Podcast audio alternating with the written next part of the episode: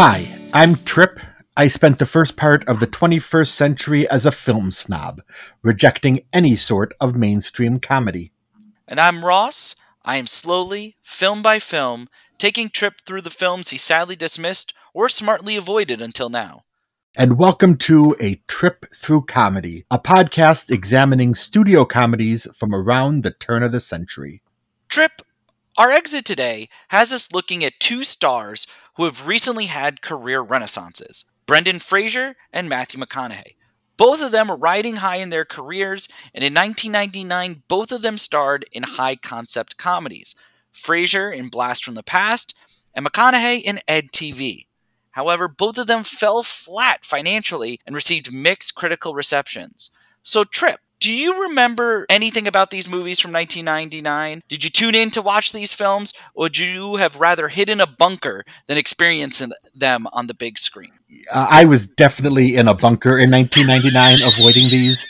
As we set up last week, Blast from the Past, I remember nothing of. This movie was not on my radar. Um, Ed I remember being excited about. Uh, Post Truman Show, I think we can both say we love the Truman Show. It was really marketed at the time as like a new Truman Show esque film and then just bombed and got eviscerated, if I remember when it came out. And so just completely avoided it uh, and went back to my art house films uh, back in 99. So uh, both these were very new, very fresh to me. I did not know what to expect. Yeah. Were you I the same way, Ross?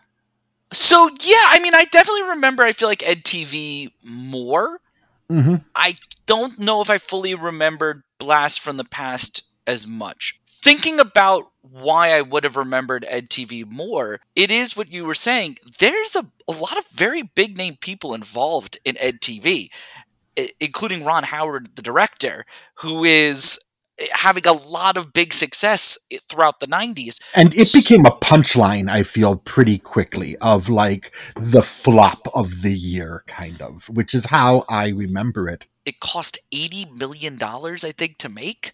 Yeah, and we're gonna have to talk about where that money went because I'm not quite sure when we get to it. But um, I think let's uh, let's start at the beginning though, and let's start with Blast from the Past here. Yeah. So, Tripp, what was the plot blast from the past. No medieval knights, as I thought last week might come, but uh, still, Blast from the Past centers around Adam, a 35 year old man who has spent his entire life in a bomb shelter after his parents, Calvin and Helen, played by the wonderful Christopher Walken and Sissy Spacek, believe that a nuclear bomb has been dropped on America in the middle of the Cuban Missile Crisis. When Adam needs to go out into the real world in order to get food and medicine for his father, who has suffered a heart attack, he discovers 1990s America. As his tour guide, not only to LA, but to 90s culture, is Eve, played by Alicia Silverstone. Adam, who I don't think I mentioned, is Brendan Fraser uh, hires Eve under the guise that he is from out of town to help get all the supplies he needs and help him find a wife within the next two weeks. But maybe that future wife is closer than he thinks. In the end, Eve realizes that she has fallen for Adam and that they belong together, specifically outside the bunker. So, Ross, I am going to skip explaining baseball to you since I think you you fully understand the sport. Uh, but I will ask you, what did you think about this movie? I think this movie is a great example of why Brendan Fraser was a very big star in the 90s. Mm-hmm. I think Brendan Fraser is what makes this movie work because if you don't have a person in the lead who can play kind of this innocent and yet charismatic lead, it falls apart. Yeah, he is giving 110% into this role throughout, and he buys everything the movie throws at him. Absolutely. And and this is a big year for Brendan Fraser because he has also The Mummy, which is a big hit and mm-hmm. creates action star Brendan Fraser. He also does Dudley Do Right, which, just as a, a, side note, is definitely what Ross would have seen in 1999. But also playing off this Brendan Fraser kind of innocent, hunky comedian type that he was really good at. And we're also coming off of Gods and Monsters, right? 1998, the first Brendan Fraser as quote unquote real actor piece for him, in which he's also really good. Well, I think the key thing, and a bunch of people, I think in the reviews that I was kind of reading for this movie at the time, really compared it to Encino Man because it's a Mm-hmm. very similar Brendan Fraser performance. He is a man out of time who now is suddenly put into 90s America and he has to suddenly deal with that stuff. And so having Brendan Fraser as the lead for your movie and especially to have him in here, he is so winning and so fun Mhm. that it really helps because on the other hand, I don't think his chemistry with Alicia Silverstone works. And I- Oh. I don't think Alicia Silverstone fully works in this movie. Why not? I I just don't know. It didn't seem to come off fully believable to me that this person would. I, I guess a lot of this movie, you have to buy the fact that everyone seems to be totally fine with numerous things he's that Adam is doing that seem very bizarre. This person should be someone that you are calling like maybe somebody being like "Uh, something is wrong with this guy. I don't know what it is, but he is not from out of town or Alaska. like something is off. But he has money and he has valuable baseball cards and valuable stock. And that's what drives drives them throughout. Um, Ross, this is where I might surprise you. Uh, we are five episodes in. This might be my favorite movie we have watched so far. I was hooked from the very beginning of this and just went along with it. It is such a charming, delightful, just journey throughout the whole thing. I'm kind of a fish out of water fan. Like, I like this genre. And you're exactly right. The Brendan Fraser just sells all of it. And the movie relies on him. But I was taken at every step of this movie. It is just so much fun and the type of film that obviously they are not going to make anymore that we talk about that all the time but it felt even at the time like it was harkening back to an earlier type of hollywood film that i loved every step of the way This is an audio medium, so our listeners can't see this, but I have a big grin on my face because while Yeah. I may not like it as much as you, this warms my oh. heart because is. this is part of the reason that I wanted to do this entire thing because there is something about this movie that is even though I, I don't think I like it as much as you, I think there is something genuinely sweet that isn't as much done as much anymore. It's also a very fascinating film to look at with Alicia Silverstone. I mean, this is kind of towards the end of her really kind of running through that clueless leading lady Alicia Silverstone. This is one of her last. I think she is phenomenal in this movie. And I believed that chemistry because I believed that she really liked this guy throughout, that there was this connection between them. All of the crazy stuff that he's making her go through. I will say, and I and I think the other big thing for me that also really worked with this movie is you have two unbelievable performances from his parents, who are hmm. Christopher Walken and Sissy Spacek. Oh, yeah. Just absolute delight between the two of them. And it just keeps getting better and better as the movie keeps going on. From when you see them in the 60s as this couple, and even just the description you get before we even really fully meet them. That Christopher Walken is a brilliant guy, but he's definitely got a couple of screws loose. And Sissy Spacek seems like a genuinely nice person. And then 35 years in a bunker will absolutely drive anybody to like drink whatever alcohol they can suddenly find and make. This is the transition Christopher Walken role here into he's going to do Catch Me If You Can three years later. He's going to do Hairspray after this. This is the beginning of bumbling dad Christopher Walken um, that I love so much. I think he's so good in both of those movies that I was delighted by him and by Sissy Spacek too, who does not cope very well with her time in the bunker. It slowly turns her into some sort of alcoholic, bitter woman. Um, but she, like everything else in the movie, sells it with such a heart and such warmth that you can't help but love all of these people throughout this movie. It's such a little hidden gem. Ross. Like, why aren't we talking about this movie the way that we're talking about some of these other movies that have come up that are fine? That is actually a really great question, and especially with Brendan Fraser having his big moment, obviously, in the last year, winning an mm-hmm. Oscar for The Whale. But the interesting thing to me is that Brendan Fraser has now gone more serious actor. He's working with Scorsese. He's going to be in Killers of the Flower Moon. He was in No Sudden Move. He's done a lot more of the serious as a comedic talent. This is an absolutely perfect showcase for why he is such a winning screen performer. And, and, I have to give a lot of credit here to to Bill Kelly, who's the screenwriter. I think this is a really strong screenplay. He has written two other movies, one of which is Enchanted, which feels so much akin to this movie, right? Person from alternate reality steps into modern city.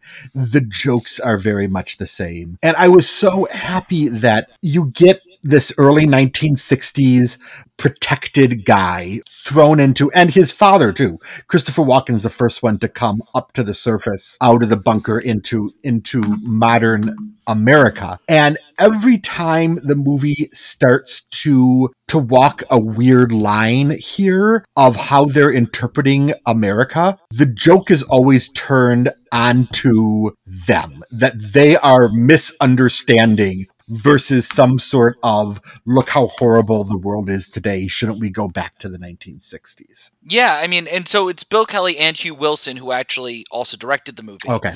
That co wrote this. Hugh Wilson, by the way, the other movie he directs in 1999, Dudley Do Right with Brendan Fraser. So clearly he was just chilling with Brendan Fraser for for like 1998, 1999. He they do craft a very fun screenplay that does mm-hmm. exactly what I think you say. The joke is on more of these people who are out of time and also this idea that they have are with this entire conception that there has been a nuclear holocaust. Mm-hmm. Everyone on the earth is a mutant or like some sort of bizarro thing. Yes. And that is the only reality that they could possibly think of until they slowly have to tell the the scene at the end of Brendan Fraser sitting Christopher Walken down and telling him that the Cold War has ended and that it ended just very kind of like peacefully and there wasn't like this massive it's this very interesting and kind of sweet moment because you could see a man in Christopher Walken trying to come to grips with everything that was so much of what he believed and knew suddenly changing and a, still not buying it like yeah. he still doesn't completely buy it which makes it you know, that much funnier. But again, living in a time where people believing conspiracy theories is a little uncomfortable, I kept waiting for the film to turn me off on those ideas, and it doesn't because it embraces them and it kind of laughs at these people how they are misinterpreting the world around them versus shutting down what is in the world around them very, very true. And so, Tripp, who is your best supporting turn in this movie? Uh, Christopher Walken and Sissy Spacek are wonderful, but I have to highlight a character actor who I really love, who I was excited to see pop up in this, and that is Joey Slotnick. Joey Slotnick works at the bar that they build on top of where uh, the house used to be. And so he starts out as this malt shop boy working in the shop. Uh, slowly, the bar turns into a hippie bar, and then a biker bar, and then a grunge bar. And you slowly see him never leaving behind the bar, slowly go through all of these phases. Uh, and then ends up becoming a cult leader worshiping Brendan Fraser and family because the elevator from the bunker comes up through the ground. He thinks they have come from another planet. Again, like everyone else, he takes this ridiculous premise and just goes all in and is so funny in each of the different incarnations. I was always excited to see what is he going to do next when he comes up on screen. So always someone I love seeing. I've gotten to see him here in Chicago a couple times on stage. He's a, a Chicago actor originally. Um, what about you, Ross? Who are you want to highlight in this movie? So I, I was gonna say Sissy Spacek because I do think she is so good and brings a lot of heart to this movie. But I, I do kind of agree with you. I think Sissy Spacek, now thinking about it, and Christopher Walken, they're they're their own universe. Yeah. So I will highlight somebody who I find is always enjoyable in every movie they're in or anytime I see them, and that's Nathan Fillion. Nathan Fillion is Mhm. just a ball of charisma that every time he pops up in anything just makes me so happy. And he has, I want to say, about two scenes in this movie. And they are a delight every time he pops up. And his interaction with Brendan Fraser, I kind of wanted actually now a Brendan Fraser Nathan Fillion like Oh, buddy yeah. movie. Like I was like, they actually I feel like would do like a great thing together. He he plays the ex boyfriend, recently ex boyfriend of Alicia Silverstone, who kind of is trying to win her back, not really trying to win her back, but I think just doesn't like the idea that there's now suddenly this new good looking guy that's just moved in. Yeah, and Nathan Fillion gets my vote for the funniest moment in the movie, of which there are many. But the biggest laugh aloud is he and Brendan Fraser end up getting into a physical fight, and every time Nathan Fillion starts to, you know, scuffle with Brendan Fraser just right hooks him. Uh, it's been set up that he and his dad have practiced boxing every day for 35 years, and the moment that Brendan Fraser sees him just start to move, bam, he is down. And it is so funny, especially because the two of them are such similar physical presences. Um, the way that that scene works, it's my call out for for funniest moment. It was the biggest. I don't know if this movie has a lot of huge laugh out loud moments. It was more a chuckle and smile through the whole thing movie. But man, every time Brendan Fraser landed a punch, Oh, it, that's that is a really great scene, and also includes in general that whole club sequence includes a very good dance sequence, oh which yeah. which doesn't fit in in a funniest moment thing, but just a really well done, fun moment uh, in this movie. My funniest, it, it sprinkled out a little bit. It is Christopher Walken attempting to explain baseball to Brendan Fraser. and Brendan Fraser taking everything so literally, and then having an argument which does a time jump. It helps with a Mhm. time jump. Is Christopher Walken trying to explain why a runner goes from second to third? Because he has to, and then coming back for a punchline when he goes to an actual baseball game, and it like dawns on him. As a person who has tried to explain baseball rules to other people, there is a lot of baseball that makes no sense until you And- see it.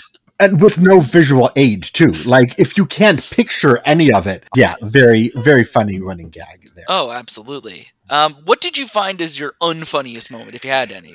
I I struggled with this one, and I don't think there's anything I would really shout out as as unfunny. In I was rubbed a little the wrong way with Dave Foley throughout this movie. He plays Alicia Silverstone's gay best friend, uh, which also has a funny because Brendan Fraser, of course, just thinks that means that he's always happy. I think Dave Foley is fine. He's usually an actor I like.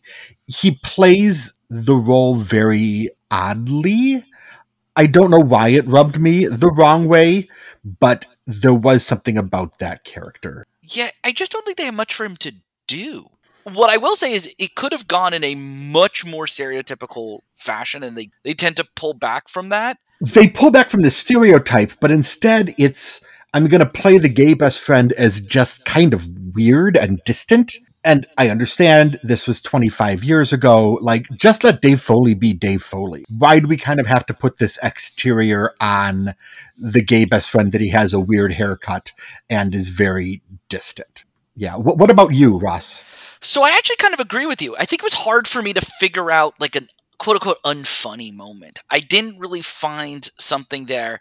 While you liked all the cult stuff, I don't know, it just didn't hit for me. I think it just kind of like it was just so odd and it got weirder. I will say I love his stuff showing him through the decades where it's like his mom Yeah. buys the ice cream shop and it's like I he's got such hope and, and promise. He's like, "Oh, this is great. I'm I'm doing this." And then like over the course of time, he just becomes more disillusioned and never left and he's just kind of like, "I don't know Oh, what yeah, I'm doing." I mean, life. by the end, he has long hair and a huge shaggy beard and a sun tattoo on his forehead. yeah. I like that bit because I think you need that there to have something I don't want to say threatening, but something so bizarre that every time they come up to the surface, you really do think you're in this post apocalyptic world because the bar is falling apart and people are chanting and he looks so dystopian in his look that I liked the cult thing because it emphasizes this idea of, oh, we really have reached the apocalypse. And then when you step outside and you go a block away, it's sunny and wonderful and 90s LA. Well, it's also the most back to the future moment, right? It's the Marty McFly coming in the, you know, outfit, the nuclear radiation outfit, talking to his father that as Darth Vader. You know, it, that actually to me is the most kind of like mm-hmm. back to the future esque parallel is Christopher Walken coming up in that, you know, deradiation suit yes. into suddenly this world. Uh, that was like a very kind of interesting thing. But I do kind of agree with you. There's not, we've had a couple other ones where it's like, oh, this joke really ages poorly or this no. really doesn't work. I don't think there's anything in this movie that really is like that. So no. I do agree. So uh, we've heard obviously what we think about this. So it's now time to look at kind of what critics and audiences think of this. So once again, for those of you playing the home game, we are going to look at the Rotten Tomatoes score and the Letterboxd score. What do you think the Rotten Tomatoes score of critics are for Blast from the Past? Um, I'm going to assume that they were all wrong and did not understand this movie at all.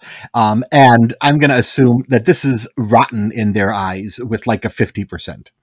You are close. It is rotten. It is at 58%.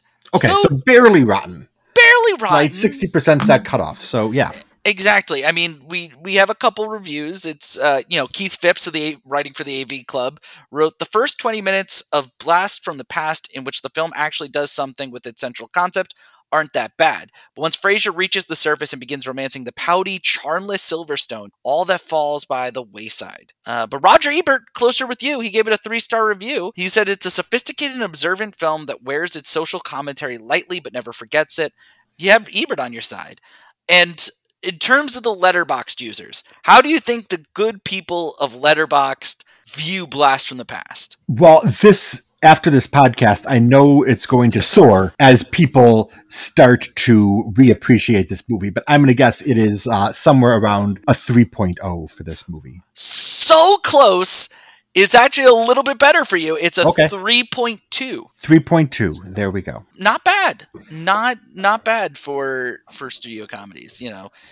We are going to do a new segment for this episode that was suggested by one of our good friends, Devin. You know, we talk a lot about what Tripp remembers from 1999, but I think it's also an interesting thing of when this movie came out, what would you have seen? This movie came out the weekend of February 12th, 1999. It was President's Day weekend. New releases that week Message in a Bottle, My Favorite Martian, Tango, Unconditional Love, and Windhorse. It's President's Day weekend in 1999. What, if anything, are you going to the, the theater to see? Are you seeing any of these movies? Uh, no, I've never seen any of those movies. Um, I don't even know what Windhorse is, but it sounds fascinating. Um, but I was I was definitely at the movies this weekend, three day weekend uh, in high school, and I'm sure that I was catching up on my Oscar movies. So there's a good chance I might have seen Gods and Monsters uh, this weekend, or Shakespeare in Love, or some of those. Uh, Hilary and Jackie, probably another one that I would have been ah. checking out around this time. Great Emily Watson performance there. Uh, once again, to prove my age, I absolutely saw my favorite Martian in a theater. it, you know, yeah, I don't even know who's in that, so that would be fine. Jeff Daniels and Christopher Lloyd, and uh, to to transition a little bit, Elizabeth Hurley, I believe, also pops up in that movie. There we go. The Ray Walston TV show, I'm sure, was much better from the. I, I don't doubt that from the 50s and 60s. Yes, but uh, awesome. Uh, should we shift to our second movie though here and uh, think about some EdTV? Uh, what is what is this movie about, Ross? Absolutely. So, in this remake of the Canadian film Louis 19, King of the Airwaves, EdTV centers on Ed, a normal 31 year old video store clerk in San Francisco who is approached by network True TV, just to be clear, not the True TV that currently is on the air. It is a completely different True TV, fictional, to star in their new 24 hour live reality show Ed agrees based on his family's urging and soon discovers that while fame comes with a lot of perks, it is a lot more complicated than he ever could have anticipated. This becomes especially true when a cavalcade of personal issues begin to happen all at once, including him starting a relationship with Ray's girlfriend Sherry. His long lost father shows up back in his life, and his brother is now refusing to speak with him. Ed's battle to gain his privacy and life back comes up against the large success of the show and the network's refusal to cancel the program. Finally, Ed is able to escape his fame bubble by threatening to reveal a salacious secret about one of the True TV executives live on air. The show is canceled, and Ed is finally free to live a normal life and a normal relationship with Sherry. So, Tripp, did this film score big ratings with you, or were you ready to axe it from the air? Ross, going with that metaphor, this movie should not have even gotten its pilot signed. Like, this is a disaster of a movie. That this is just, there is nothing I found really to recommend about this movie. This is an ensemble. You haven't mentioned Rob Reiner or Ellen DeGeneres or Dennis Hopper or Martin Landau or Sally Kirkland. This is Ron Howard and Babaloo Mandel and Lowell Ganz, who have worked together on some really great movies before, and it misses at every turn. So I like it more than you. I I think I have the exact same feelings that I did in terms of Blast from the Past in this regard. I think McConaughey is very charming, and I actually think that him and Jenna Elfman are very fun, or I found them very fun. I think this movie is trying to grapple with a lot of very interesting things, especially in the late 90s, where you have the Clinton sex scandals, the OJ trial has ended, and all these random people have now suddenly become famous. And this idea of like bizarrely getting interested in people's lives, there is something that they're trying to grapple with.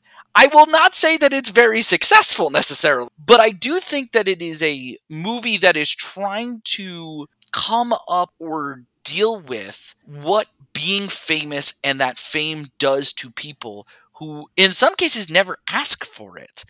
But he does seem to ask for it. Like it starts with the central central premise of we are going to take a regular person and follow them around with cameras. And they have Ed choose to do that but then never explain why he has chosen to do this. He doesn't seem to want to do it, but he just agrees for script's sake. They don't seem to have really thought through what this would look like in real life, how this would work. And so, granted, we are watching this after so many of these ideas have come to fruition, but these camera trucks following him around and people running, and there don't seem to be any sort of contingency plans thought through. It really, it feels like everyone was sleeping their way through coming up with an idea of what might this look like, but in no way have thought deeper than that. So I think where,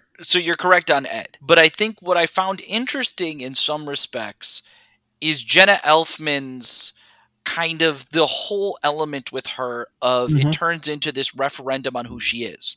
And not in the way that you would think like people are judging her, oh wow, she ends up kind of breaking up with her boyfriend live on television after it's discovered that he's cheating on her, which is Woody Harrelson, who we haven't mm-hmm. even mentioned yet. They have such a great chemistry, I think, but there is this whole element of you know Jenna Elfman being suddenly judged Mm-hmm. And she did not choose to be on this television show. She is not the person that signed up to be on here.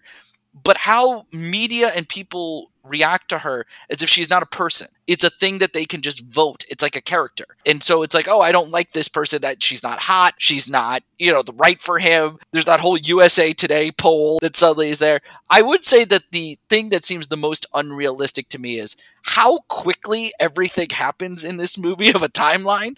Yeah. Somehow in 60 days, all of this stuff happens, including, by the way, Woody Harrelson writing a book, like getting it published. Brother peed on me.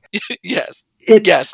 But here's my question, Ross. I think the movie wants to deal with this issue, and you are exactly right. Of the way that America and the media are treating the Jenna Elfman character is the most interesting thing in the movie. The movie never seems to want to take her side or never gets past the male gaze. This is a pretty, I'm sorry to say, misogynistic movie. That this is a movie, even though it might condemn the quote unquote cameramen in the movie for lingering on the naked one night stand that Woody Harrelson has, or for lingering too much on Jenna Elfman or Elizabeth Hurley when she wanders in, the movie exploits them all just as much. And the movie lets all of these characters off the hook so easily. And suddenly Woody Harrelson and Matthew McConaughey are going to hug it out and they're all okay. That it feels like such a bro take on all of this. I wanted the movie to grapple with these ideas, but it, it doesn't seem to care about that. Yes, I definitely think there is a shallow kind of thing of Matthew McConaughey kind of understanding that there seems to be a lot of stress on Jenna Elfman's character and that there's all these stories or things and he tries to kind of de- defend her on the show but I don't think he fully grapples with the idea that she is being thrust into this sudden celebrity in in ways that he does not have it is all he is the protagonist of this show and everyone seems to quote unquote love him that they then think that they need to then control somehow everything of his life and that they have a right to now say oh you should be dating this person you should be dating that person. This is what's good you should do this you shouldn't do that. And he's being manipulated. We see several times where ellen degeneres starts kind of poking and prodding and but they don't even really grapple with her complicity in no and then suddenly she just makes a 180 for no reason whatsoever that they hmm. don't set any of that up for reasons i don't understand. Like these are really smart Hollywood writers and director behind this movie. And it just all feels so half assed. And like someone had an idea, someone had a high concept, and instead of thinking about what does that concept mean and think about all the different iterations of it, like I think Blast from the Past does in a smart way, this just we're just going to throw it all at the screen and see what happens and not really care that we are filling this movie with horrible people and we're just going to show them and move on. Yeah, I mean to put this movie also in context, not just obviously coming out very soon after Truman Show and getting a lot of comparisons with it, but you have McConaughey kind of in the first part of his big career before the rom com era, Matthew McConaughey. Mm-hmm. You're, he's working with big name directors. I mean, he just worked with Spielberg recently for Amistad. You have him and Zemeckis the same year with Contact. He's working with Joel Schumacher in Time to Kill. He's doing John Sayles movies with Lone Star, and he is just coming off of making another his second Richard Linklater movie with the Newton Boys.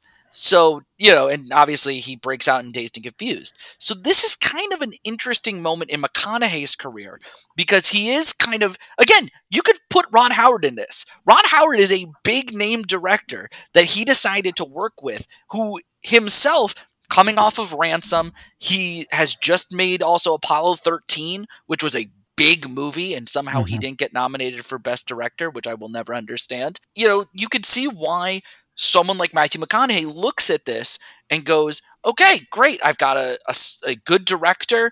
I've got a script. I, you know, by people who have made, worked with Ron Howard before doing great movies like Night Shift and Parenthood and Splash. I could see where the thought process goes in here. This movie, I do not understand how the man who made Apollo 13 made this movie because it is so visually bland throughout. And I don't want to keep comparing this to The Truman Show because that's not fair to a movie. But you think about all of the creative ways that that movie sets up of how reality television is going to look and where we're going to be putting the cameras and how we shape all of this. And then this movie just feels thrown together like there is no thought around that whatsoever. Even with all this, Tripp, who do you find has the best supporting turn in this movie? The only time I really laughed through this movie was any time Martin Landau shows up. He plays Matthew McConaughey's uh, stepfather. He is in like an electric scooter and he throws out one liner after one liner after one liner. And it's the time in the movie where it feels like a Babaloo Mandel and Lowell Ganz script. They are so funny. He also, because he's Martin Landau, brings a lot of heart to the movie. He and Matthew McConaughey have a scene near the end that is really wonderful. And so those were the only move times the movie came alive to me. I was actually going to highlight that scene at the end too. I think it's the scene that encapsulates, I think, everything of what they really wanted to do. At, at a certain point, Dennis Hopper, who plays his biological father, has passed away. And Ed is not allowed to go to the funeral because everyone else in the family does not want the cameras there. They have reached a point where they can't deal with him. And Martin Landau comes to him at the gates and they have this conversation and Matthew McConaughey telling him, "You are my father. You are the person that I view as my real father."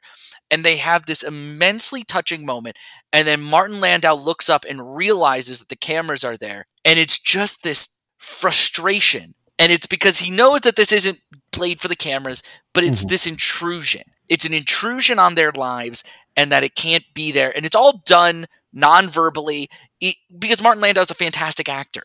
like it just works so well. And I agree, he's got the one-liners, but I think that scene mm-hmm. sealed it for me in terms because that's like, the movie reckoning with what it is doing in a way that it doesn't throughout the rest of the movie, and it is just so aggravating. Um, do you have a funny moment you want to call out here?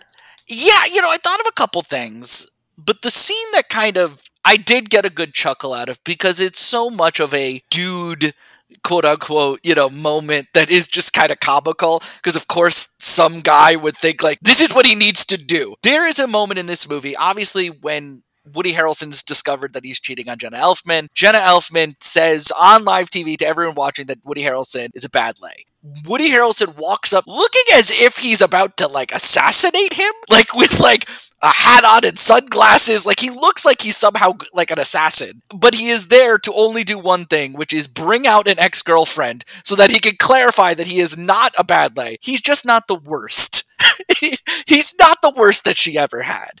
and so it is such, and that's it. He doesn't have, he doesn't want to correct, he doesn't want to do anything else other than just make sure that people understand that he's not that bad. It does feel like a precursor to like the Jersey Shore and something that the situation would have done on on reality TV there. But it goes with that character. The way that Ray, the Woody Harrelson character, is played is he is obnoxious this guy thinks he's the life of the party, and people yes, kind the of movie like, wants us to like him. That's the thing that annoyed me about it. And I'm sorry, I really hated that scene. Like I hate so much of what Woody Harrelson is doing in in this movie, and the way that that character is structured throughout this movie. The problem to me with Ray is that the movie wants us to feel sorry for him, that he somehow is wronged the answer is he's not wronged. He makes a lot of choices himself. Yeah. And he his decisions come and bite him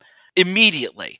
And so I guess the question becomes is the first part of the movie I don't think it had the sympathy for him. And then after that kind of scene that I'm ta- that I picked as my moment, it then wants us to feel like well, isn't it sad? Like, isn't hasn't he been wronged in some way? And you're like, no. like, but it does want us to have sympathy for him because it sets up the movie with him dating Jenna Elfman, who we're supposed to love right away, and he's the one who's into this idea. We have this sympathy because he has this great idea, and that if Ed can get on TV, he can make this dream happen for him to open a gym. And the movie does want us to like him and thinks that he is a good guy. So I think the movie would actually view him as selfish. I, I took all of that stuff, and maybe that's me editorializing it because that's how I felt about him.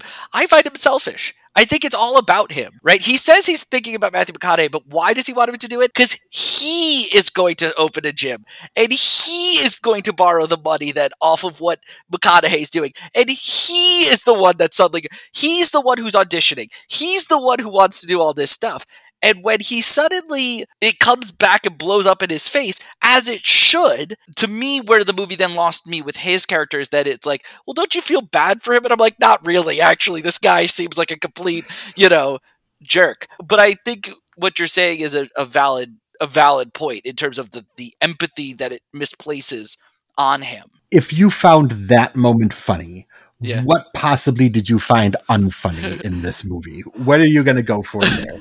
Well, so again, there wasn't something I had a tough time trying to figure out something that was like painfully unfunny to me. I think the the whole night of sex scene with Elizabeth Hurley hmm to lead into what I find unfunny, what I liked is in some respects the way that it feels a bit horrifying as he's going to the event.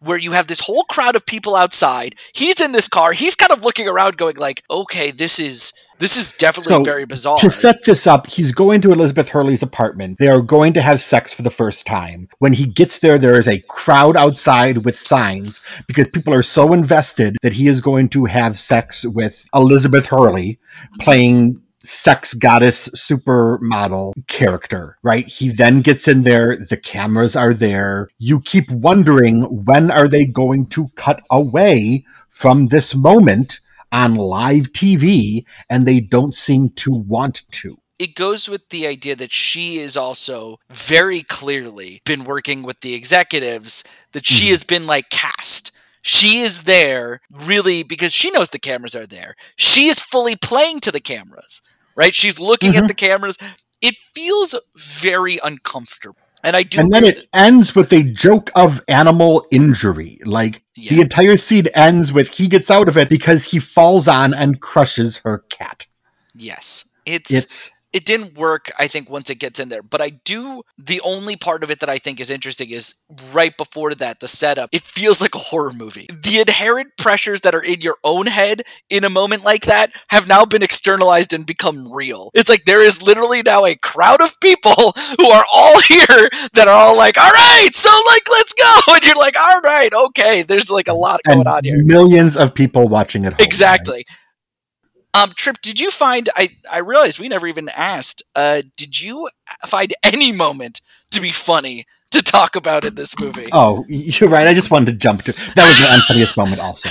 Um, not really. Um, every now and then you get these little jokes with the cameras intruding on them, and you talked about that moment with Martin Landau. That's really sweet. There is the first time that Matthew McConaughey and Jenna Elfman kiss, and it's this really lovely moment, and they are kissing, and then out of the side of the frame, the camera just slowly moves in, and you see it emerge almost like you know some sort of monster and jenna elfman who's really wonderful in this movie i should add just gives it this side eye look like oh that's right it is there. Like the camera is always watching and it's what i wish the movie would have done more of and explored those ideas more.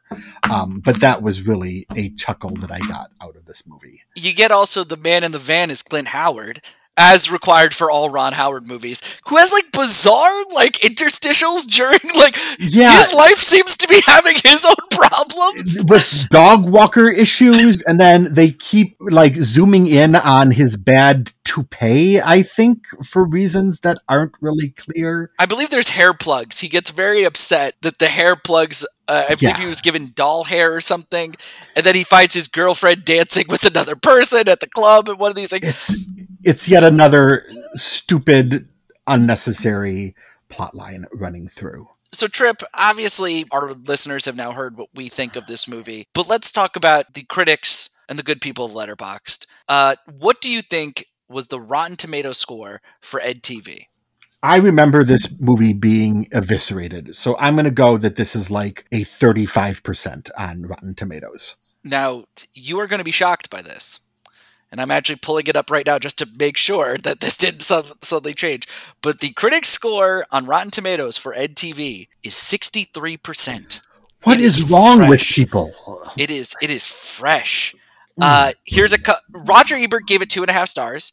He said the kind of guy who would agree to having his whole life televised, however, is essentially just a long form Jerry Springer guest. Anyone who would agree to such a deal is a loser, painfully needy, or nuts. And since the hero of Ron Howard's EdTV isn't really any of those things, the film never quite feels convincing. Exactly. You don't know why he is doing this at any moment. And then we have Dave Ansen from Newsweek. Albert Brooks's real life sent up the absurdity of turning private reality into mass spectacle nearly 20 years ago. Ron Howard's version is, no surprise, a funny, audience friendly entertainment that's ultimately less scathing satire than conventional Hollywood romantic comedy outfitted in trendy new clothes.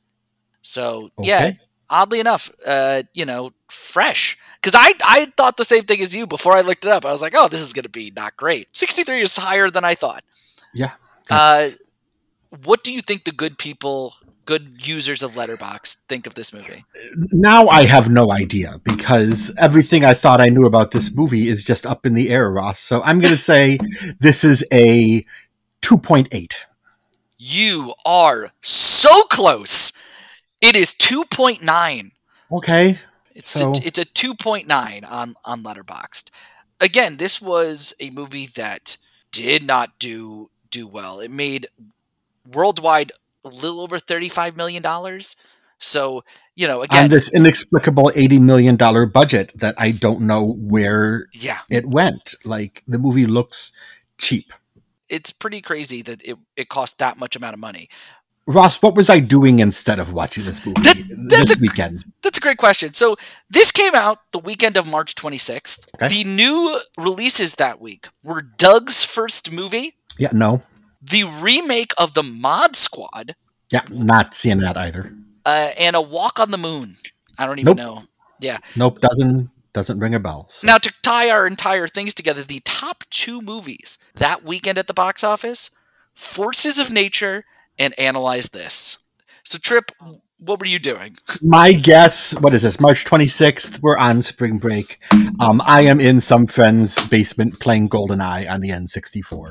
Uh, I'm not probably seeing any of these movies. Were you at Doug's first movie? Is that where you were, Ross? So I was trying to think this. I don't know if I actually saw it. I, I don't think I was. I, I actually have no idea what I would have been seeing at a movie theater at that time because it, it really would have been not as much, uh, you know, any of those things. But I was way too young for the Mod Squad, which goes again with this idea of, you know, we've talked about Dudley Do Right on this episode. There was a whole big thing in the 90s of like trying to remake like old television shows, like suddenly into movies. That sounds familiar into, uh, into yeah. what's going on today, too.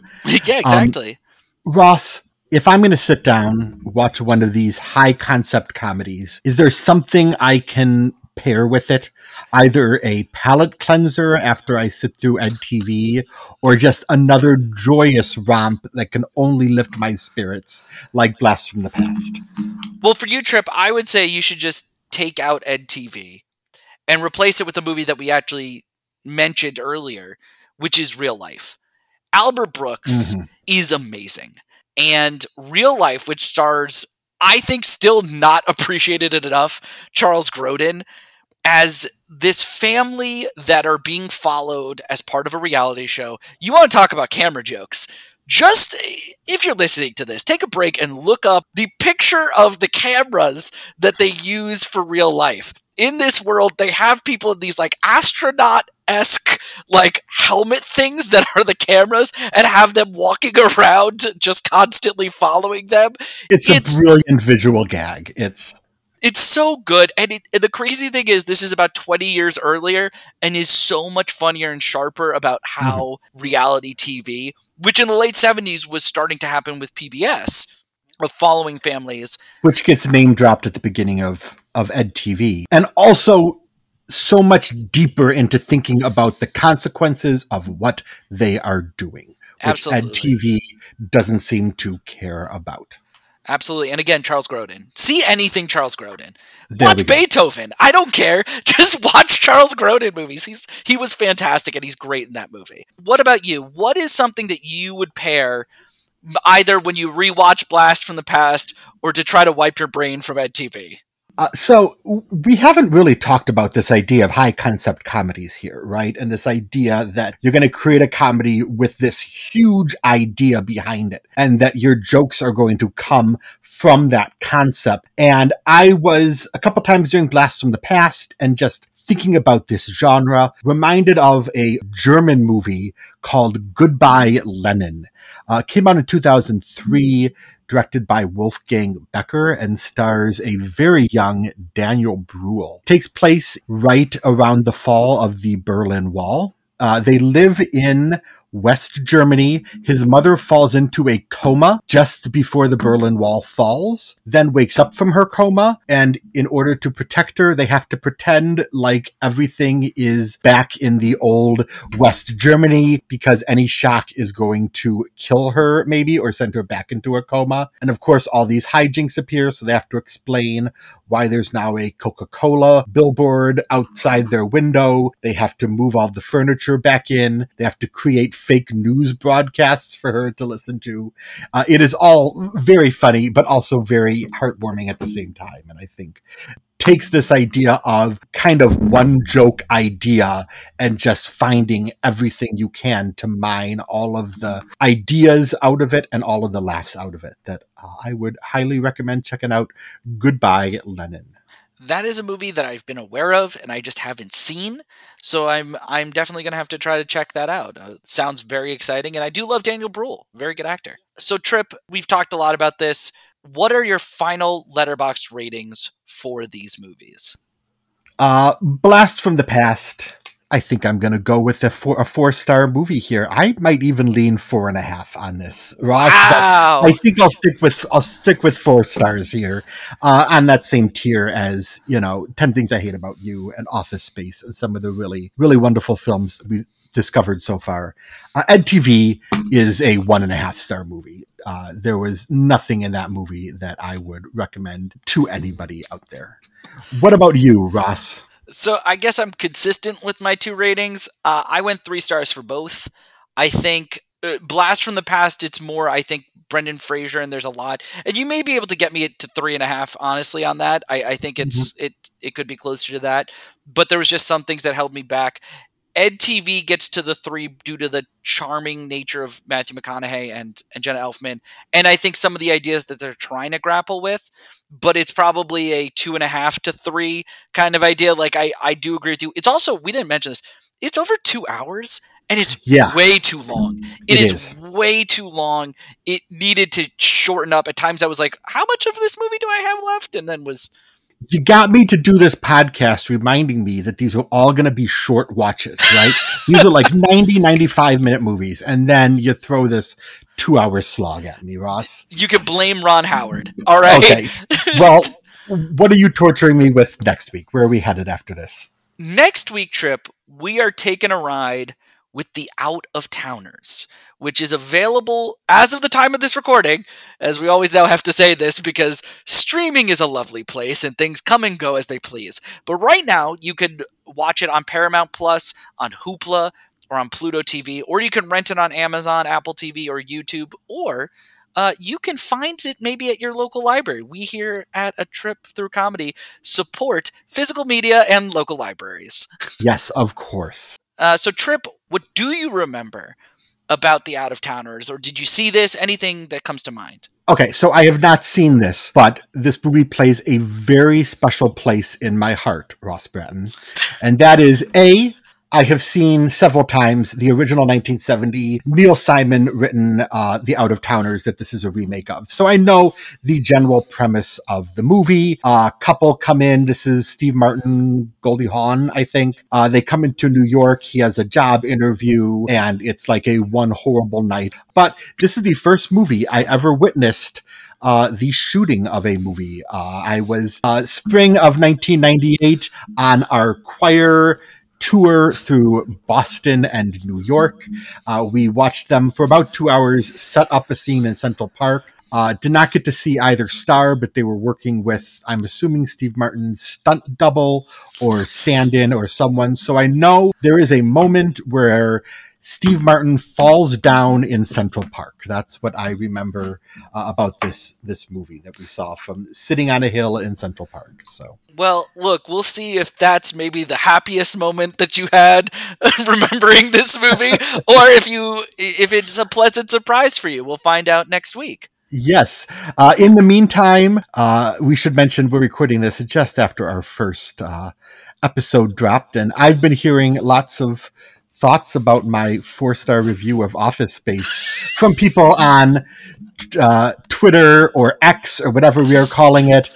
Uh, I am at Tripp Burton 13. Uh, I'm also on Letterboxd as Tripp Burton. You can find me at R Bratton on X Twitter or uh, on Letterboxd as well. Yeah.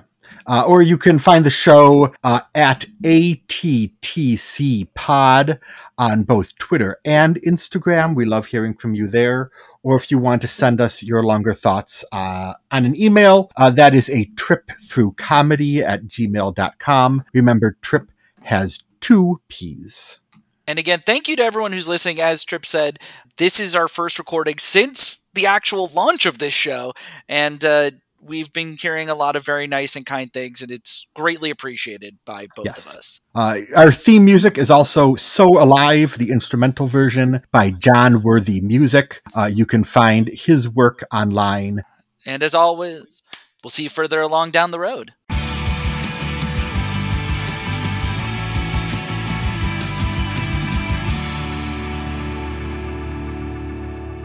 A joyous celebration of boobery that's all this is.